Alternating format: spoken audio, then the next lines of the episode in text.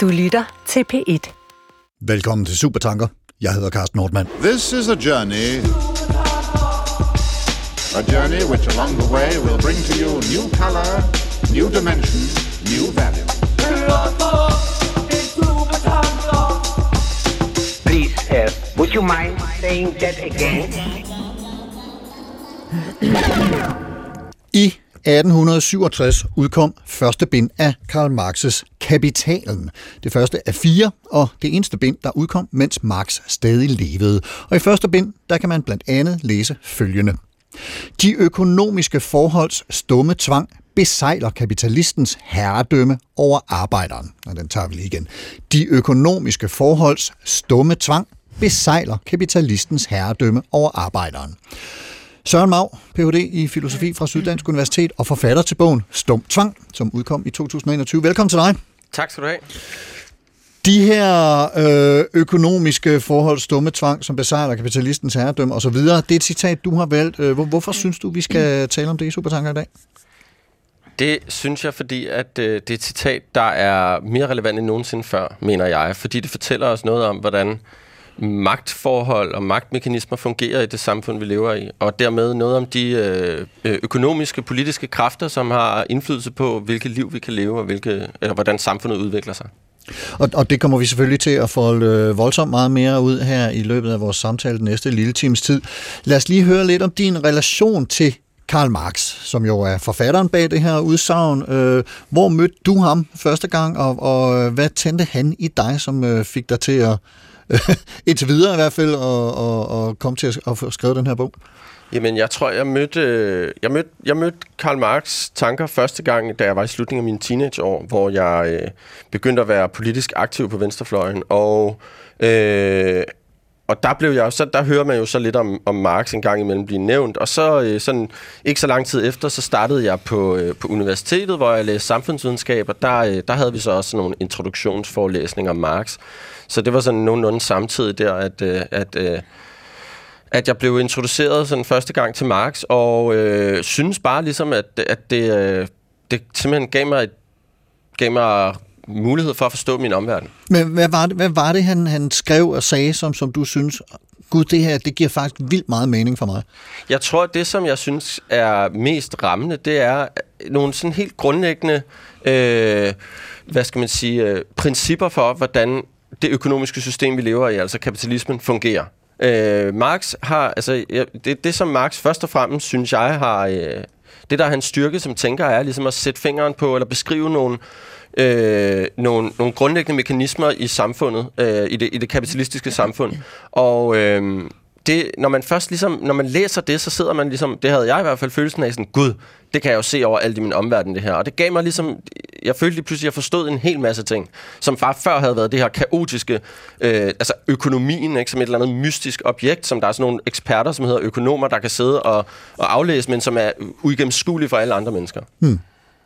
Og nu øh, åbnede jeg udsendelsen med den allerførste linje af et citat, som, som øh, i hvert fald der, hvor det står i din bog, Stum Tvang, er lige en lille smule længere. Jeg vil bede om lige at, at, at give os hele, hele det citat, som det fremstår i, i øh, bogens begyndelse faktisk, øh, hvis, hvis Ja. du vil give os det. Jamen, det er rigtigt. Det står på en af de første sider i, ja. i, i min bog, og det lyder sådan her. De økonomiske forhold stumme tvang besejler kapitalistens herredømme over arbejderen. Ikke-økonomisk umiddelbar vold bliver ganske vist stadig anvendt, men kun undtagelsesvist. Hvad tingenes vanlige forløb angår, kan arbejderen overlades til produktionens naturlove, altså den, til den afhængighed af kapitalen, der udspringer, garanteres og foreviges af selve produktionsbetingelserne. Yes. Og den øh, kommer vi som sagt øh, til at folde noget mere ud her i det følgende, men inden vi når dertil, så byder jeg velkommen til dig, Susanne Possing, sociolog og udviklingsforsker. Velkommen. Tak skal du have. Og øh, din relation til Marx, det er også sådan lidt en ungdomskærlighed, har jeg indtryk af. Vil du ikke prøve at folde den ud, hvor, hvor du støtte på ham, og, og hvad han gjorde ved dig? Jo, altså jeg startede på sociologistudiet i øh, september 1969, og øh, der skal vi jo huske, at det var 69, og det var i øh, en tid, hvor øh, 60'erne havde været en højkonjunktur, og kvinderne kom ud på arbejdsmarkedet, og alt var muligt.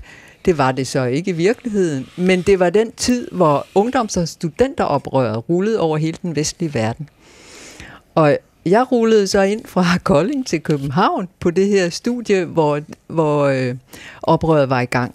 Og noget af det, som ret hurtigt øh, øh, blev afgørende for mig, det var øh, Marx's kapitalen.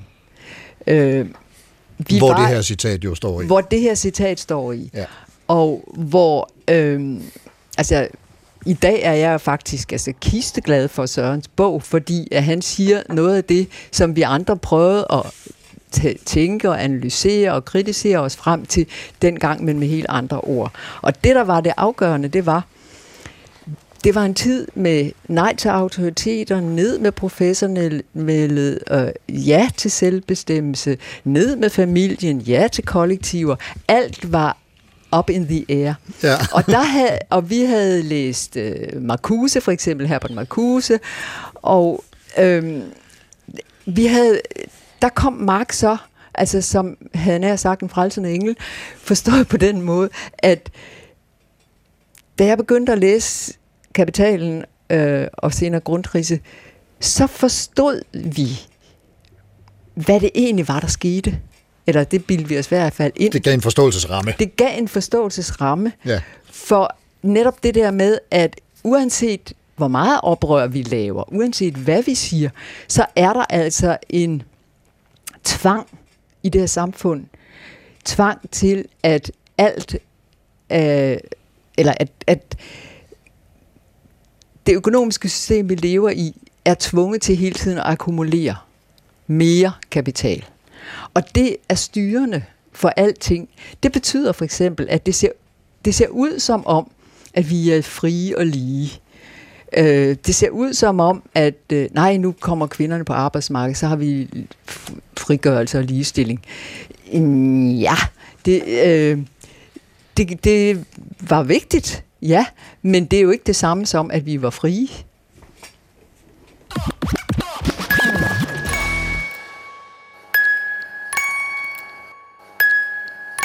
Rejs jer, fordømte her på jorden. Rejs dig, du sultens slave her. International, skrevet i 1871 af Eugène Potier og oprindeligt sunget til melodien af Marseillesen. Den fik sin egen melodi, komponeret af Pierre de Guitter i 1888. Debout les damnés de la terre, debout les forçats de la femme, la reine...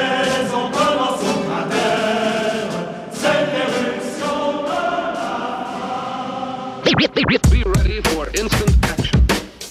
Prepared for anything and everything. Der er også den her. Snart dages det brødre, det lysner i øst til arbejdet fremad i kor. Man håner den fattiges eneste trøst, hvor ret til at leve på jord.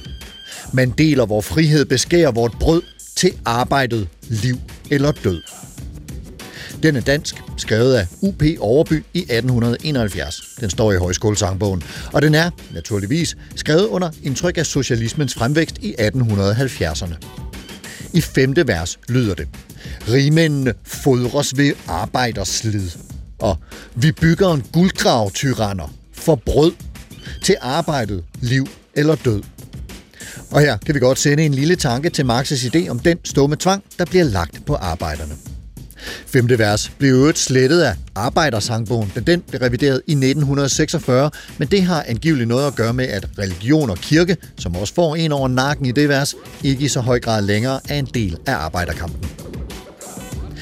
De her sange er bølget ind og ud af både folkevid og popularitet, og hvis man oplever verden som et ulige og måske ikke lige retfærdigt sted at være altid, når det kommer til velstand og et rart, tør jeg sige, lykkeligt liv, så er der rygstød og opbildning til at gøre noget ved det i selskab med de her sange. Eventuelt også i selskab med Karl Marx. Og det her citat, som vi altså taler om i dag, eller med udgangspunkt i i dag, de økonomiske forholds stumme tvang besejler kapitalistens herredømme over arbejderen, etc., sådan som vi hørte Søren Mau læste højt for et øjeblik siden, optræder altså i Marx's værk Kapitalen, som er fra 1867, bind 1. Søren Mau, vil du ikke prøve lige at sådan, øh, sætte scenen for tilblivelsen af det værk? Altså, hvordan så verden omkring Marx ud på det tidspunkt, og hvilke tanker florerede i hans verden? Jo, altså... Øh, måske skulle jeg starte med at sige, at øh, Marx på det her tidspunkt befinder sig, altså skriver bogen i London, hvor han bor fra 1849 indtil sin død i 1883. Øh, på grund af sine politiske aktiviteter var Marx blevet frataget øh, sit preussiske statsborgerskab og var blevet smidt ud af Frankrig og Belgien, hvor han havde boet tidligere. Men altså endte så i London og, og boede i London resten af sit liv. Så det vil sige, Altså, Marx sidder i London, og London er på det her tidspunkt det kapitalistiske systems øh, globale hjerte og, og absolute centrum. Altså, i 1867 er det britiske imperie på mange måder i sit altså på, på toppen af sin mest magtfulde periode. Øh, altså et verdensomspændende øh, imperie af, et kapitalistisk imperie af øh, kolonier, og, øh, og, og, og London og, og Storbritannien eller England er øh, sådan den kapitalistiske indu- industrialiserings motor og, og sådan, øh, hvad skal man sige, øh, forreste led. Ikke? Øh, så han sidder altså i hjertet af det kapitalistiske system, som på det her tidspunkt først, altså industrialiseringer for det her tidspunkt, på det her tidspunkt først sådan rigtig for alvor ved at, at, at, at, at blive et, et omfattende og nyt sådan økonomisk system. Øh, og på det her tidspunkt i historien er kapitalismen også stadigvæk, øh, selvom den er et par hundrede år på banen i Vesteuropa og i, øh, i England, så er det på et globalt plan stadigvæk et ret... Øh, hvad skal man sige, nyt system, altså i forhold til, hvor vi står i dag. Ikke? Så Marx øh, befinder sig altså i, i, øh, i, i øh, centrum af den øh, globale økonomiske udvikling og beskriver øh, det, han hvad skal man sige, oplever der, ikke? altså det kapitalistiske samfund og, øh, og de sådan grundlæggende strukturer og, og øh, hvad skal man sige, lovmæssigheder, der er i det samfund. Og men, men der er vel også noget med, at, øh, og ja, det er selvfølgelig øh, en, en 60-70 år siden, men, men vi kommer også, vi er også stadig i kølvandet på nogle ret øh, omfattende revolutioner rundt om i verden, hvor, hvor der er blevet gjort op med, med forskellige former for overherredømme, og, og Gud, konge og adel har også øh, yeah. fået nogle ordentlige los over skinnebenet i den øh, proces. Altså det er vel også noget, der påvirker Marx's øh, ja, tænkning? altså vi er jo sådan 80 år cirka, ikke? efter den franske revolution. Ja. Øhm, og så er vi jo kun 20 år efter 1848-revolutionerne i Europa, som Marx øh, tog aktiv del i. Ikke? Mm. Øhm, så vi er også i en, i en historisk periode, hvor, altså, hvor at, øh, de fleste kunne huske øh, revolutioner og revolutionære bevægelser. Ikke? Og, og, og, og, og hvad der øh, lå til grund for dem formentlig. Ja, og, Ja. vi, og, og, og når jeg siger ligesom, at vi er i en periode, hvor den kapitalistiske industrialisering ligesom virkelig tager fart, så er det jo også en periode, øh, hvor at, øh, der er en, en helt intens øh, grad af udbytning, ikke? og en dannelse, en, en, en, en, en, altså en voldsom urbanisering, øh, og, en, og, og en sådan stor vækst i sådan, øh, det moderne sådan industriproletariat af arbejderklasse. Og, og dermed også ligesom en, en, en, en, altså en stor øh, hvad skal man sige, en periode, hvor, hvor der bliver dannet arbejderbevægelse, ikke? og hvor arbejderne slår sig sammen og protesterer og øh, danner øh, øh, hemmelige revolutionære øh, organisationer øh, over hele Europa. Hemmelige, fordi at de blev, øh, var ulovlige og, og, øh, og blev, blev nedkæmpet af statsmagten. Øhm, så, så, så det er jo også, og det er jo ligesom den kontekst, som Marx skriver i, ikke? altså kapitalismen, oprøret mod kapitalismen også. Så han var godt klar over, at han var en oprører på det her tidspunkt, Marx. Ja, ja, Marx var Ja. med til at stifte, øh, øh, altså var med til at, og, og var en aktiv del af de her revolutionære bevægelser, ja. aktiv del i 1848-revolutionerne, og var med til at stifte det, den første internationale, altså den internationale sammenslutning af øh, revolutionære arbejderbevægelser i 1860'erne. Mm. Altså lige faktisk omkring, øh, et, det var faktisk lige et par år inden kapitalen udkommer, ikke? Så sideløbende med, at han sidder og laver det her kæmpe forskningsprojekt, hvor han ligesom undersøger kapitalismen og beskriver den, så er han ligesom engageret i de her politiske bevægelser og organisationer, øh, og det er i virkeligheden ligesom en del af det samme projekt. Ikke? Ja.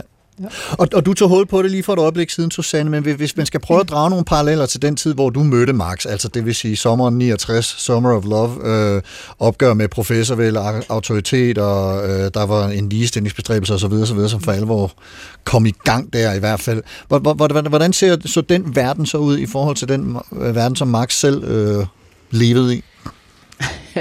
Ja, den er jo temmelig, temmelig anderledes, vil jeg sige. Der var, Ja, men der er vel nogle lighedspunkter? Øh, jo, jo. Kapitalismen, Ja. for eksempel. Ja. ja øhm, men Altså, det sidste, som, som Søren er inde på her, synes jeg faktisk øh, også rækker videre ind i den tid. Ja. Øh, den fastholden af, af Marx's udgangspunkt. Ikke? Fordi det, som, som vi blev så betaget af, øh, som læste kapitalen grundigt, det var jo ikke bare, at vi fik en forståelse for, at øh, vi lever i et system, som uanset om vi råber og skriger, og uanset hvad, hvad, hvad vi har af ideologier og opfattelser, så kører der et kapitalistisk tog. Og det var det, øh, som betød meget for, for, for os, og hvor, hvor vi, vi, vi læser de her skrifter i 70'erne, hvor øh, kapitalismen er i krise. Vi havde en stor oliekrise i Danmark. Der begyndte at komme pres på lønningerne, og øh, arbejdsløsheden begyndte at stige. Og derfor fik vi et, et naturligt, han har sagt, øh, behov for at forstå, hvad er det, der foregår. Og øh, der betyder det noget, at øh, hvordan, hvad skal man sige, Paul Matic var en af de kriseteoretikere, en øh, oprindeligt fra Tyskland, men øh, flyttede i 26 til USA, i, til Chicago, og han var meget involveret med arbejderbevægelsen derovre, men han var værktøjsmager og selv, men han begyndte så at blive interesseret i at læse Marx. Og i den forbindelse, der har han lavet et, et vældigt værk. Og noget af det, som, som øh, de, dem, som jeg var øh, sammen med om at læse Marx i den tid, øh, jeg var med i den der forkædrede øh, kapitallogiske øh, tidsskrift, der hed Courage, og øh, der oversatte og diskuterede vi Matics tekster. Og noget af det, der var øh, er stærkt hos ham, det er, at han netop fremhæver, at Marx's kritik af kapitalismen og de økonomiske teorier, øh, som han, han jo kritiserer kapitalismen i høj grad gennem os, de er, det er udgangspunktet for den øh, analyse, han laver. Og samtidig så fastholder han også, at øh, Marx's kritik tager udgangspunkt i et standpunkt uden for kapitalismen. Og det, det er jo derfor, jeg ville referere til, tilbage til det, som, som Søren siger, at Marx havde et udgangspunkt i et, en anden form for økonomi.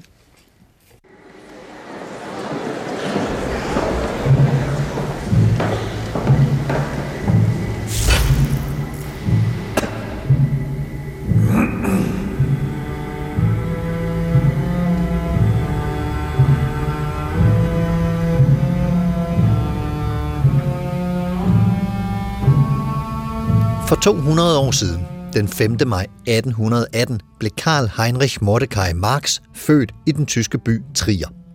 Af Heinrich og Henrietta Marx, et velstående par, hvor faderen var advokat og nedstammede fra en lang række af rabbinere og forretningsmænd. Faderen konverterede fra jødedom til luthersk kristendom, primært med det formål at kunne beholde sit værv som justitsråd, hvilket ikke havde været muligt, hvis han var forblevet jødisk.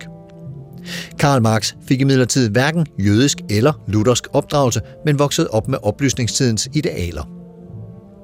Trods sin fars skepsis og modstand vendte Karl Marx sig mod filosofien, hvor han beskæftigede sig med tænkere som Kant og Fichte og i særdeleshed Hegel.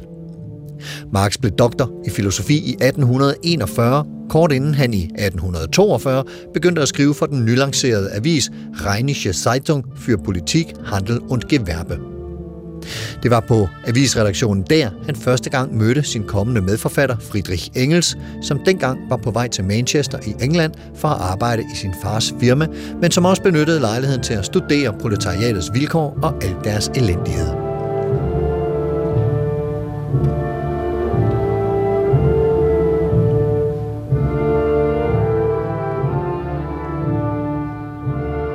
I forbindelse med, at en hemmelig politisk gruppe de retfærdiges forbund, som både Marx og Engels blev medlem af i 1847, afholdt sin første kongres samme år i London, blev Marx og Engels bedt om at forfatte en programerklæring for forbundet.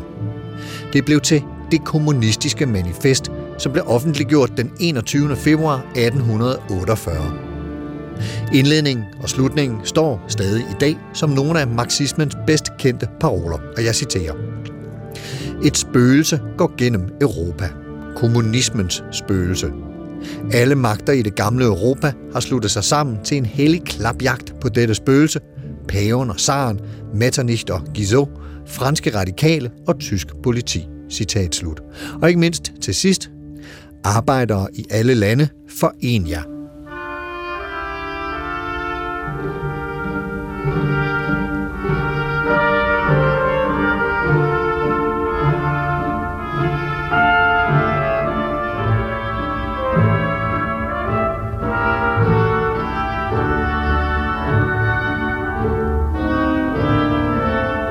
Senere, i kølvandet på de sene revolutioner i Frankrig og efter to år som avisredaktør i Køln under streng censur, oplevede Marx at få sin avis lukket i 1849 og blive erklæret statsløs.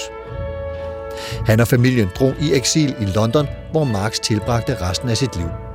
Her skrev han de følgende år på værket Grundris, der er mange anses for et forstudie til hovedværket Kapitalen, som udkom i 1867, og som trak på værker af engelske politiske økonomer som for eksempel Adam Smith, David Ricardo og John Stuart Mill, tyske idealister som Georg Wilhelm Friedrich Hegel og franske socialister som Charles Fourier og Pierre-Joseph Proudhon. De vigtigste emner i Marx's virke var kampen for frihed og kontrollen over egne livsbetingelser, herunder adgangen til mad og bolig. Som del af denne stræben lå også klasseteorien, teorier om fremmedgørelse og ikke mindst arbejdsværdilæren. Karl Marx levede de sidste år af sit liv i fattigdom, afhængig af økonomisk støtte fra sine venner, ikke mindst hans ven og medforfatter Friedrich Engels. Hans hustru, Jenny, døde i december 1881. Marx selv var for syg til at deltage i begravelsen. Den 11. januar 1883 døde hans datter af samme navn, og to måneder senere døde Karl Marx selv. Karl Marx er begravet i London. Angiveligt var der blot cirka 10 personer til stede ved begravelsen.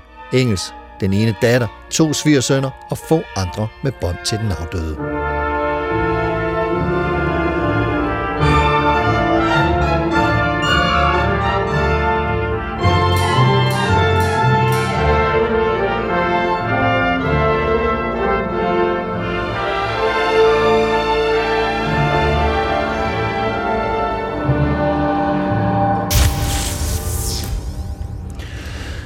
Susanne Possing og Søren Mau, lad os prøve at gå lidt mere direkte i øh, kødet på det her øh, citat om, om den stumme tvang, og så tale om, hvad det er, øh, Marx siger med, med, med sine ord her.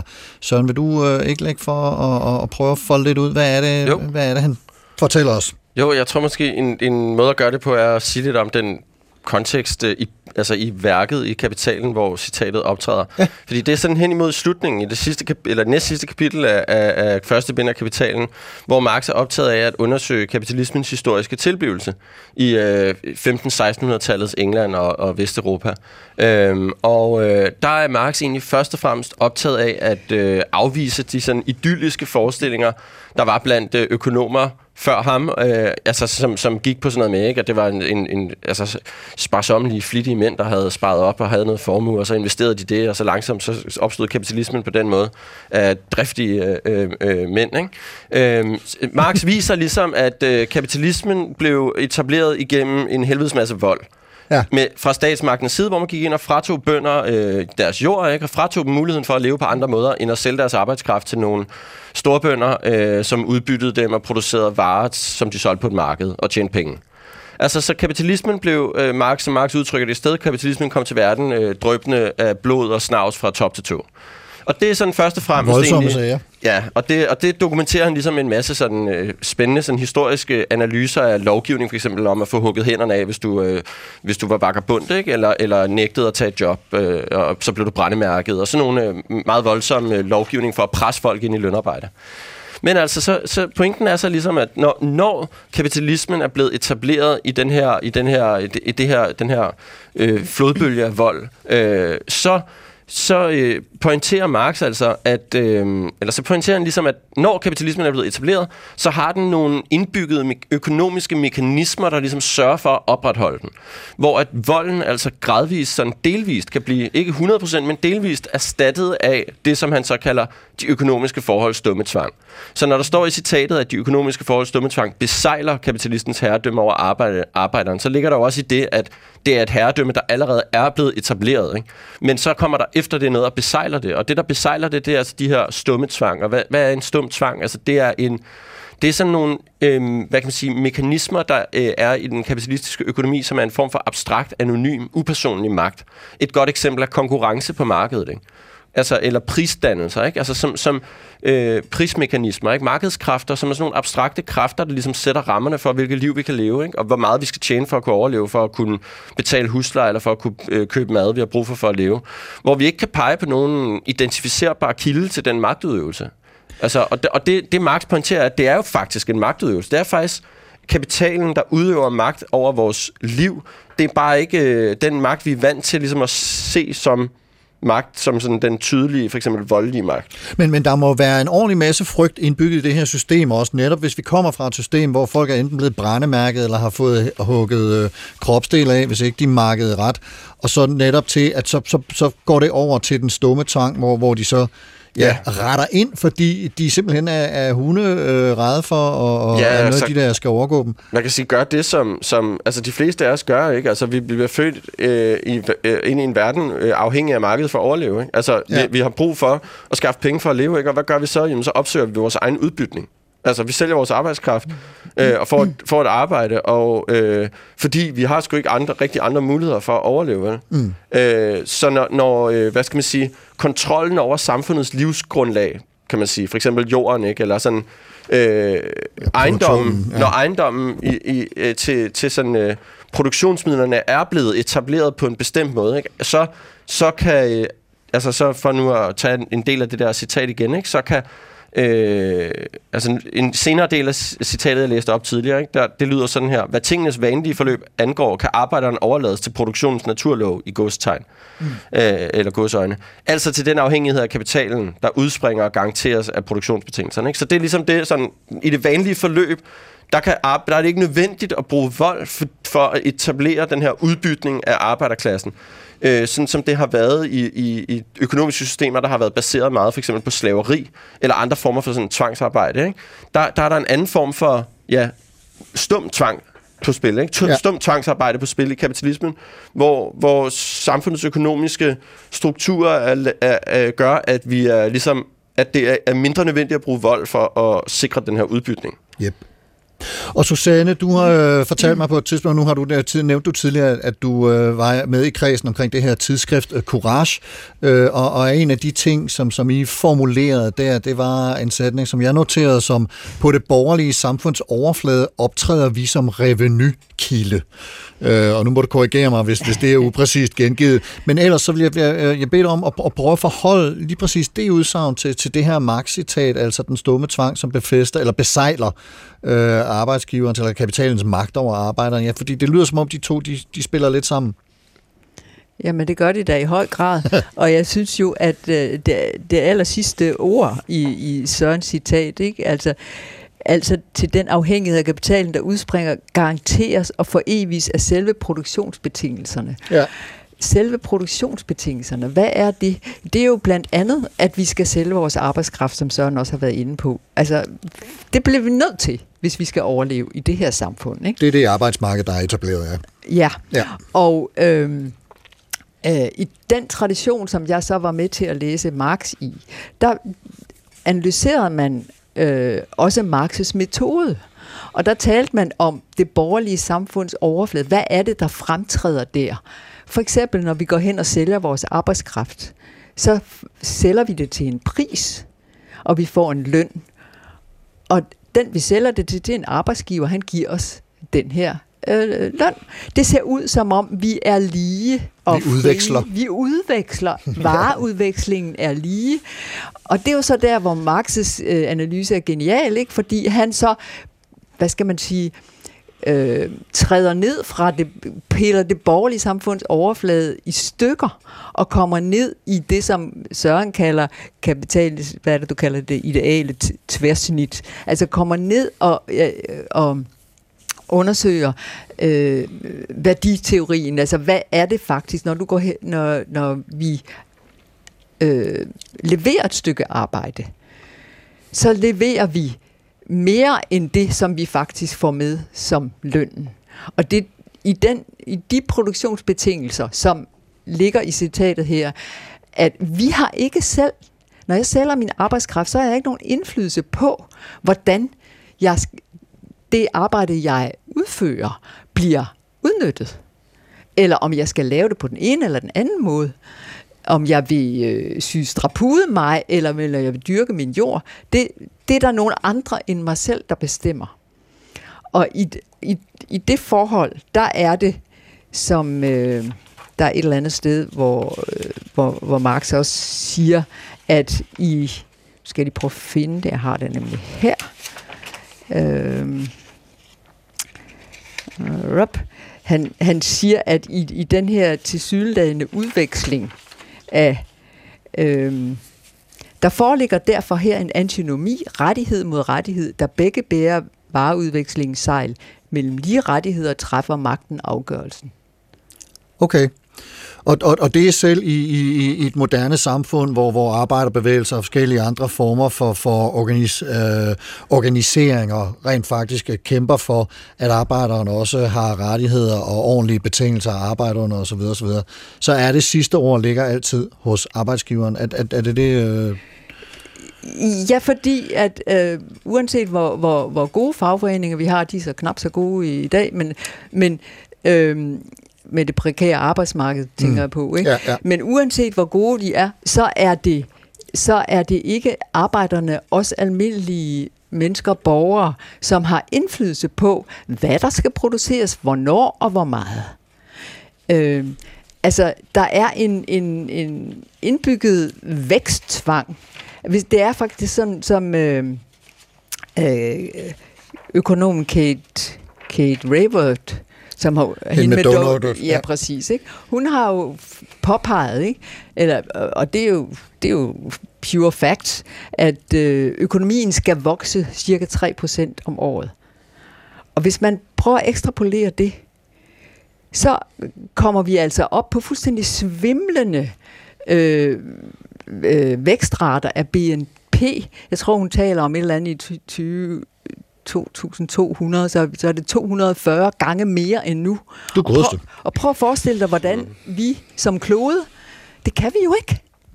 Nej, det er der, vi øh, drætter ud over kanten af Altså, donutten, ligesom- hvis, jeg, hvis jeg husker hende rigtigt. Ja. Ja, og, og det er også bare for at sige, at øh, den klimakrise, vi står i nu, har med kapitalen at gøre. Det kommer alt sammen derfra.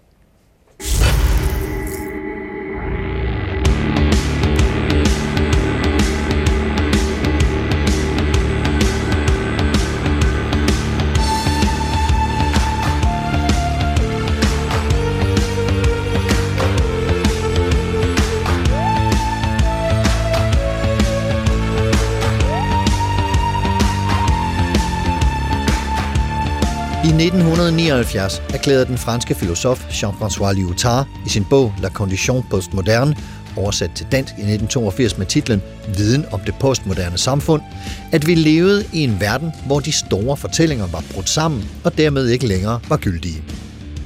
Ifølge Lyotard havde både religiøse og metafysiske tænkemåder spillet fallit, ligesom de store ideologier, ikke mindst marxismen, var færdige. Alt, hvad der lå tilbage, var en mangfoldighed af lokale, måske individuelle sprogspil. I 1992, tre år efter Berlinmurens fald i 1989 og et år efter opløsningen af Sovjetunionen i 91, kaldte Francis Fukuyama det for historiens afslutning. Men i 2009 kunne man i en dansk landsdækkende avis læse et indlæg fra den engelske The Independent, skrevet af Stephen King, et gyserforfatteren, en anden Stephen King. At, og jeg citerer, det moderne borgerlige samfund har fremtryllet så vældige produktions- og samfærdselsmidler, at det ligner en troldmand, der ikke længere er i stand til at beherske de underjordiske magter, han har manet frem. Citat slut. Citatet optræder i Kings artikel, men det stammer fra det kommunistiske manifest, skrevet i 1848 af Karl Marx og Friedrich Engels. De to skrev på baggrund af det nye borgerskab, som havde fortrængt feudalismen, og de mente, at kapitalismen med tiden ville blive erstattet af kommunismen. Og de skriver videre, citat. Det er tilstrækkeligt at nævne handelskriserne, som med mellemrum vender tilbage og mere og mere truende rokker ved hele det borgerlige samfunds eksistens. Under handelskriserne bliver en stor del ikke blot af de fremstillede produkter, men også af de tilvejebragte produktivkræfter regelmæssigt ødelagt. Hvad vi møder i kriserne er en social epidemi, som ville have forekommet alle tidligere epoker at være rent vanvid. Den epidemi, der hedder overproduktion.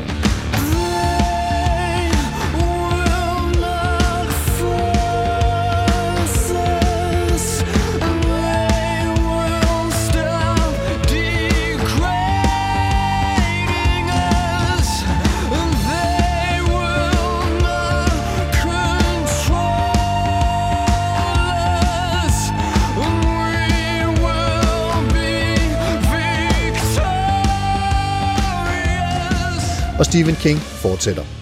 Hvad man end mener om Marx, så havde han gennemskuddet en ting eller to om konjunkturudvikling.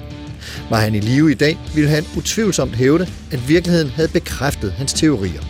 Vi er trods alt vidne til et historisk overvældende sammenbrud i den økonomiske aktivitet over hele verden.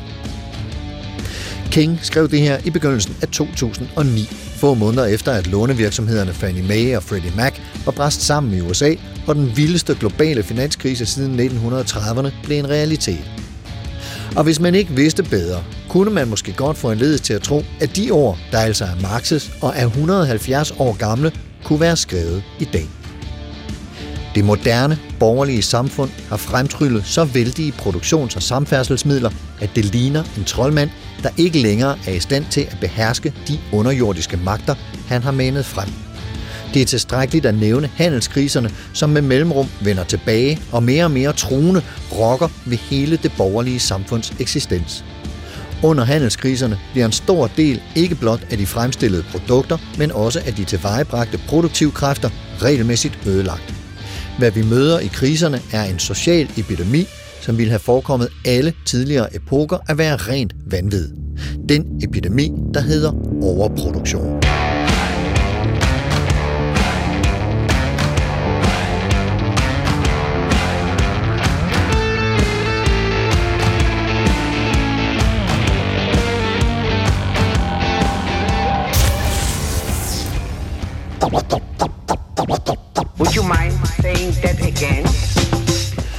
Karl Marx er sådan en forfatter og tænker, der er bølget ind og ud af samfundssamtalerne i godt 150 år. Altså siden hans værk Kapitalen, hvis første bind udkom i 1867, og de følgende tre bind udkom posthumt. Han er blevet sat i forbindelse med den russiske revolution, Sovjetunionen, kommunismen og andre begivenheder og tanker, hvis eftermæle ikke altid er lige positivt, men han er også en tænker, der bliver trukket frem, når tilpas mange oplever skævvridning af vores verden og menneskers forskellige pladser i den. Især når uretfærdighed og ulighed begynder at fylde i vores tanker. Og Søren Mag, hvis vi skal kigge lidt på, hvilke tråde øh, Marx's værker og tænkning trækker øh, videre i filosofien, om, om, om måske netop den her moderne, umoderne øh, bølgen frem og tilbage, som Marx har været genstand for. Hvem bygger så videre øh, på, på øh, Marx's idéer? Hvornår gør de det, og hvordan?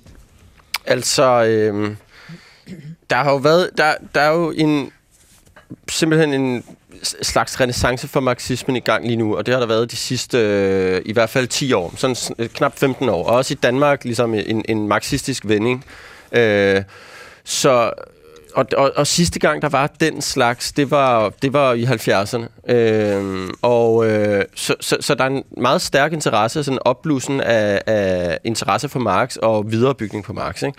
Og det tager mange forskellige former. Altså det, det, en, af, en af de ting, det vil jeg lige nævne, som, som, jeg, som er interessant ved Marx, det er, at han er Altså, der er virkelig mange af Marx skrifter, der først er udkommet sådan i, i, øh, op, i de oprindelige udgaver, sådan noget, de sidste øh, par årtier. Altså Okay. i, i 90'erne og i 0'erne.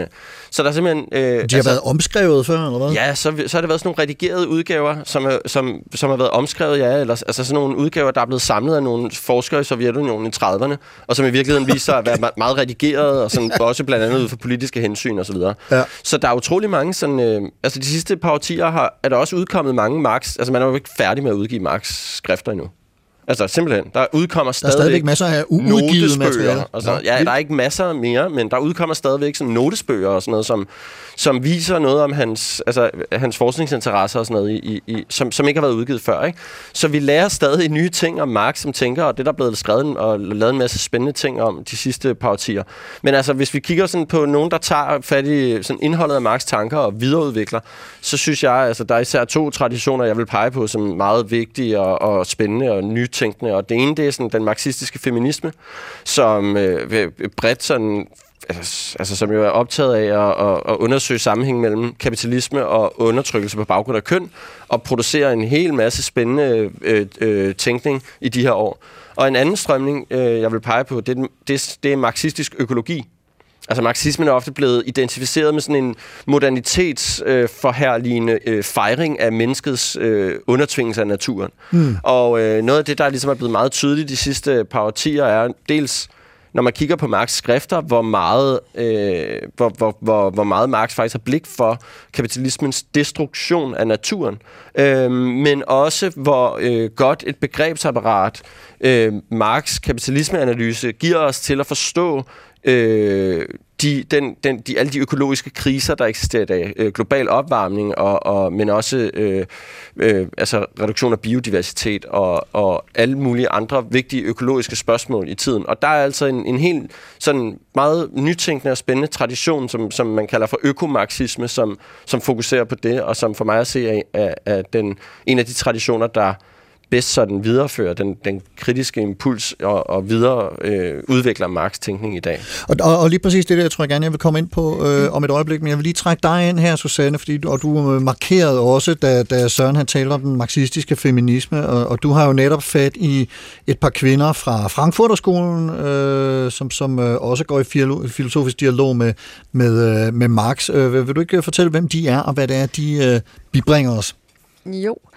Øhm, allerede der i slutningen af 70'erne øh, var, var jeg sammen med nogle andre ved at være lidt træt af, at den måde, vi øh, diskuterede marxisme på, var meget fokuseret på arbejdslivet.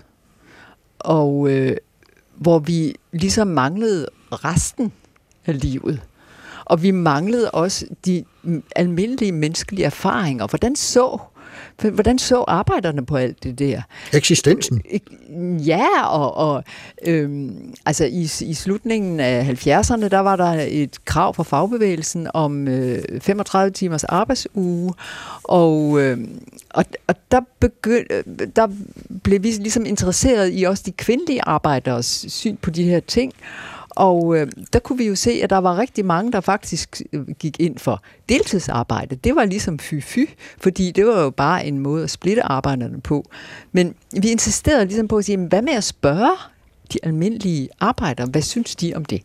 Alt det for at sige, at... Øh, at det førte os øh, til i et samarbejde med øh, nogle kvinder, øh, sociologer og socialpsykologer i Hannover i Tyskland, som både øh, ligesom os havde Marx's kritik af den politiske økonomi på rygmarv efterhånden, men også var inspireret af Adorno Horkheimer. Og der fandt vi ligesom en mulighed for at prøve at forstå både den, de der objektive forhold, som vi snart, nu har snakket meget om hos Marx, øh, eller i økonomien, men også hvordan hvordan kommer vi om ved det som mennesker, som arbejdere, som møder øh, og så videre. Og, og der, der øh, Nu skal vi lige høre, hvem de er. ja, ja. Jamen, de har, øh, de har arbejdet med at forsøge at arbejde videre på Marx's teori ved at prøve at forstå, hvad betyder det her så for kønsforskellene øhm, i det kapitalistiske samfund. Ja. Og noget af det, som jeg synes er det øh, interessante hos dem, og som desværre ikke har været så fremme i den danske debat, der har været mere øh, orienteret anglosaksisk, øh, det er, at de ligesom forsøger at sige, jamen, hvad er det egentlig for nogle samfundsmæssige betingelser, vi er mænd og kvinder i?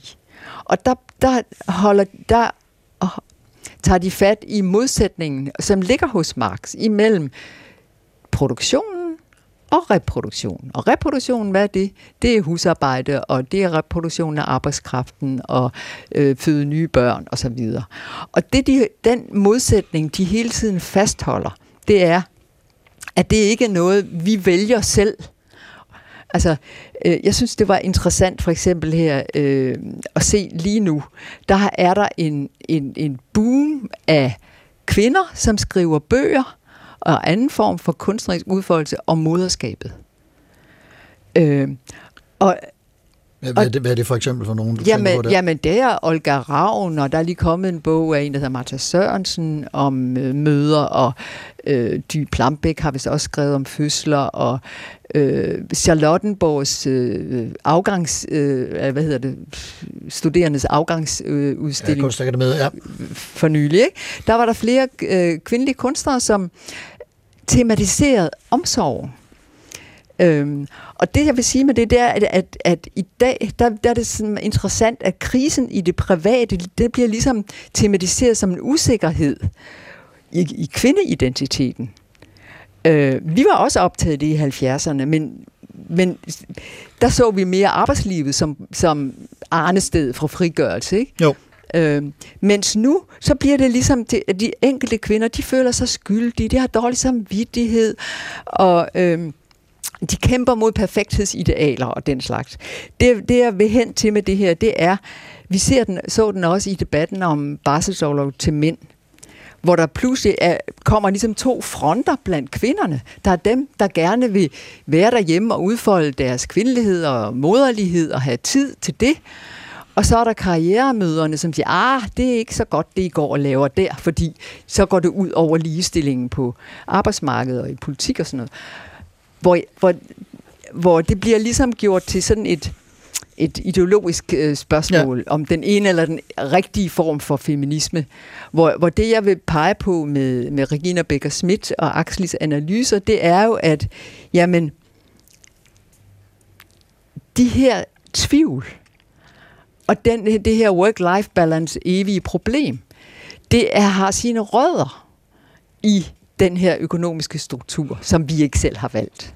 Og, og nu fik du lige nævnt øh, et par navne her, fordi jeg stod nemlig og, og, og øh, savnede lidt og, og, og, og finde ud af, om det var øh, nogle specifikke tænkere, der, der giver udtryk for det, du øh, formulerer her. Og det er altså Regina Becker-Schmidt, som er nulevende, hvis ikke jeg tager meget Ja, fejl, hun er par 80. og Gudrun Axeli Knap. Knap, ja. ja. Og, og, og vil du ikke lige prøve bare ganske kort, inden vi hopper videre, og, og, og sætte det, du lige har fortalt, i relation til det her Marx-udsagn om den stumme tvang? Altså, hvad er det? Hvordan Jo. spiller det sammen med, med, med det? Ja, altså, det er sådan, at under kapitalismen, ikke, og det var sådan, og det er sådan stadigvæk, der er lønarbejdet en livsnødvendighed for flertallet. Øh, og, så den, der ikke kan hævde sig på arbejdsmarkedet, bliver marginaliseret. Så og enhver form for arbejde, der ikke har nogen markedsværdi, øh, bliver ikke regnet for noget i et samfund, som er profitorienteret. Men hvad, her er så problemet. Fordi hvor er kvinderne hen i det der? Det er dem, der er uden for markedet, så at sige. Ikke? De sørger for, for øh, husarbejde og kærlighed og øh, omsorg osv. Men de er alligevel en del af det samme samfund, fordi det, det samfund kan ikke eksistere uden deres indsats. Nej. Det er samfundsmæssigt nødvendigt arbejde, men det bliver ikke hverken prissat eller værdisat. Og og det spiller sig ind i forhold til hele socialisationen, ikke? at jamen, det dur ikke, det er uden for det offentlige, så at sige.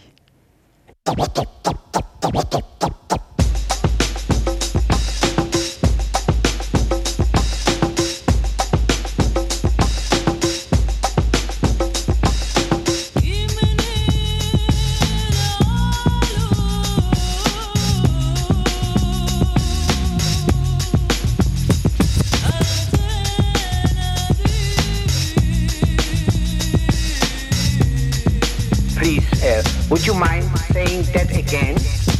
Thinking of a master plan. Supertanker, Susanne, Søren, Karsten og Karl Marx. Og det er altså Susanne Possing og Søren Mau. Lad os lige prøve sådan afslutningsvis at se på, hvordan vi øh, kan kigge på det her citat i kontekst af i dag, altså i 2022. Øh, dels hvem det taler til, øh, hvordan det gør det, og, og hvad der ligger til grund for, at øh, de øh, trækker det ind, Søren. Altså, hvad, hvad, hvad, hvad, hvad, hvad kan vi trække ud af det her i dag? Nu har vi talt en masse om tiden, hvor det opstod, og, og, og tiden i 60'erne og 70'erne, men i 2022, hvordan Ja. klinger det så?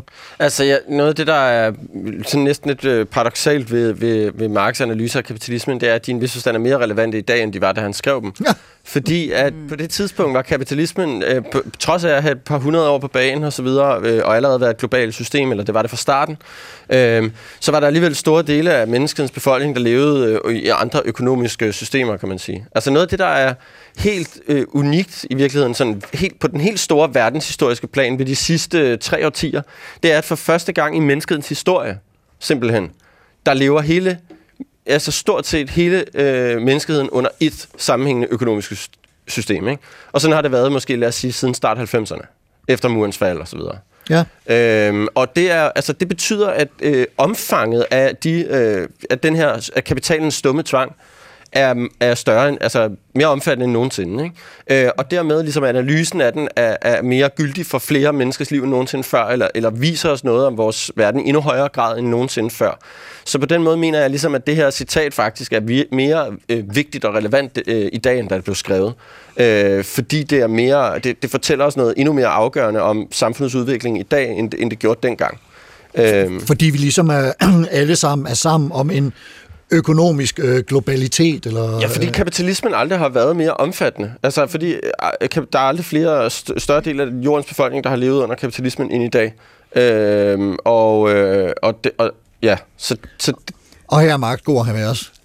Ja, altså, jamen, ja, og Marx har ikke sagt alt, hvad der er at sige om kapitalismen, og Marx havde sagde også en masse forkerte ting, og var en tænker i konstant udvikling, som, som ligesom siger forskellige ting på forskellige steder og så videre. Så det er ikke, fordi Marx har svaret på alt, og var en fejlfri tænker på nogen som helst måde. Men han formulerede ligesom nogle, han, han, han, han formulerede nogle indsigter, som jeg mener er ret øh, gode at have med sig, hvis man vil forstå den mm. øh, økonomiske og politiske situation i dag. Susanne? Ja, øhm, noget af det, der jo er karakteristisk i dag, det er jo netop, at kapitalismen er überalles overalt. Ja. Og øhm, der kunne jeg godt tænke mig lige at, at nævne nogle erfaringer, jeg har. Jeg har arbejdet i tredje verden i mange år, øhm, og der har jeg jo set Verdensbanken Ja. gå ud i, øh, som, som en et ligestillingsforkæmper.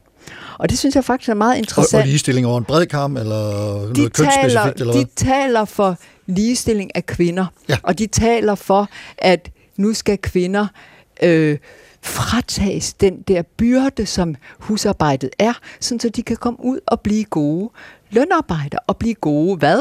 Forbrugere. øh, og det er en ligestillingsopfattelse, som øh, harmonerer fint med den almindelige mainstream ligestillingsopfattelse, ikke? at vi skal have kvinder ud og frem og op og ind i bestyrelser. Men det, som man øh, ikke ser, det er faktisk den økonomiske tvang, der, som det øh, er en form for fødselshjælper for. Fordi det du så får, det er, at du får en uddannet middelklasse i tredje verden, som så skal have nogen til at klare hjemmefronten. Og hvem gør det? Det gør de lavt betalte, uuddannede kvinder og mænd. Øh, så du får altså et ligesom ekstra underproletariat der, ikke? Mm. Men pointen her, det er ligesom at sige, det der ser ud som noget progressivt, og som jo på store træk jo også er det, at kvinder skal have mulighed for at øh, få arbejde og indflydelse, og hvad har vi?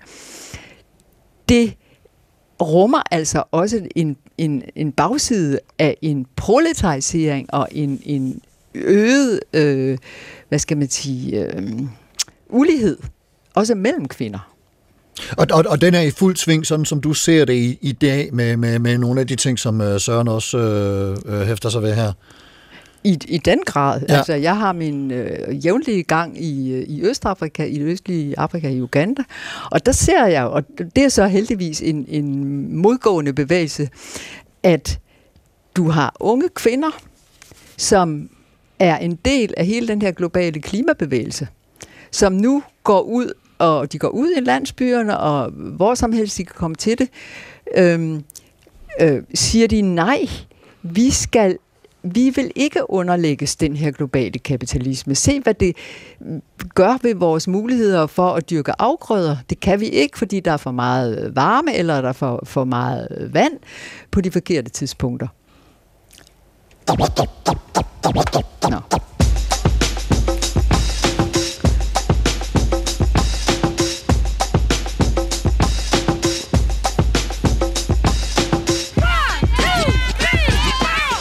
Ja, det lyder som om, der sagtens kunne være knyttet nogle flere kommentarer til det, men øh, tiden er simpelthen ved at være gået. Det var den super optankning, vi nåede i dag. Vi er på vej mod land.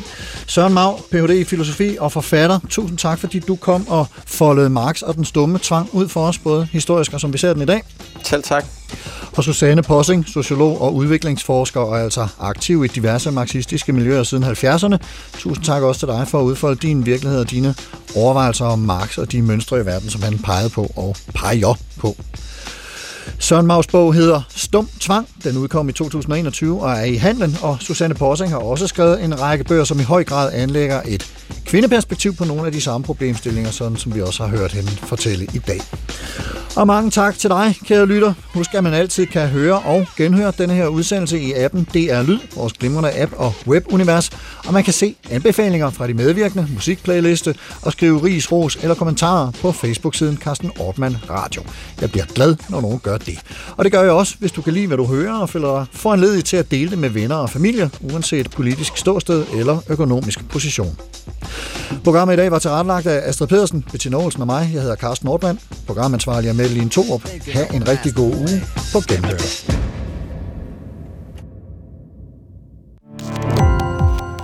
Gå på opdagelse i alle DR's podcast og radioprogrammer. i appen DR Lyd.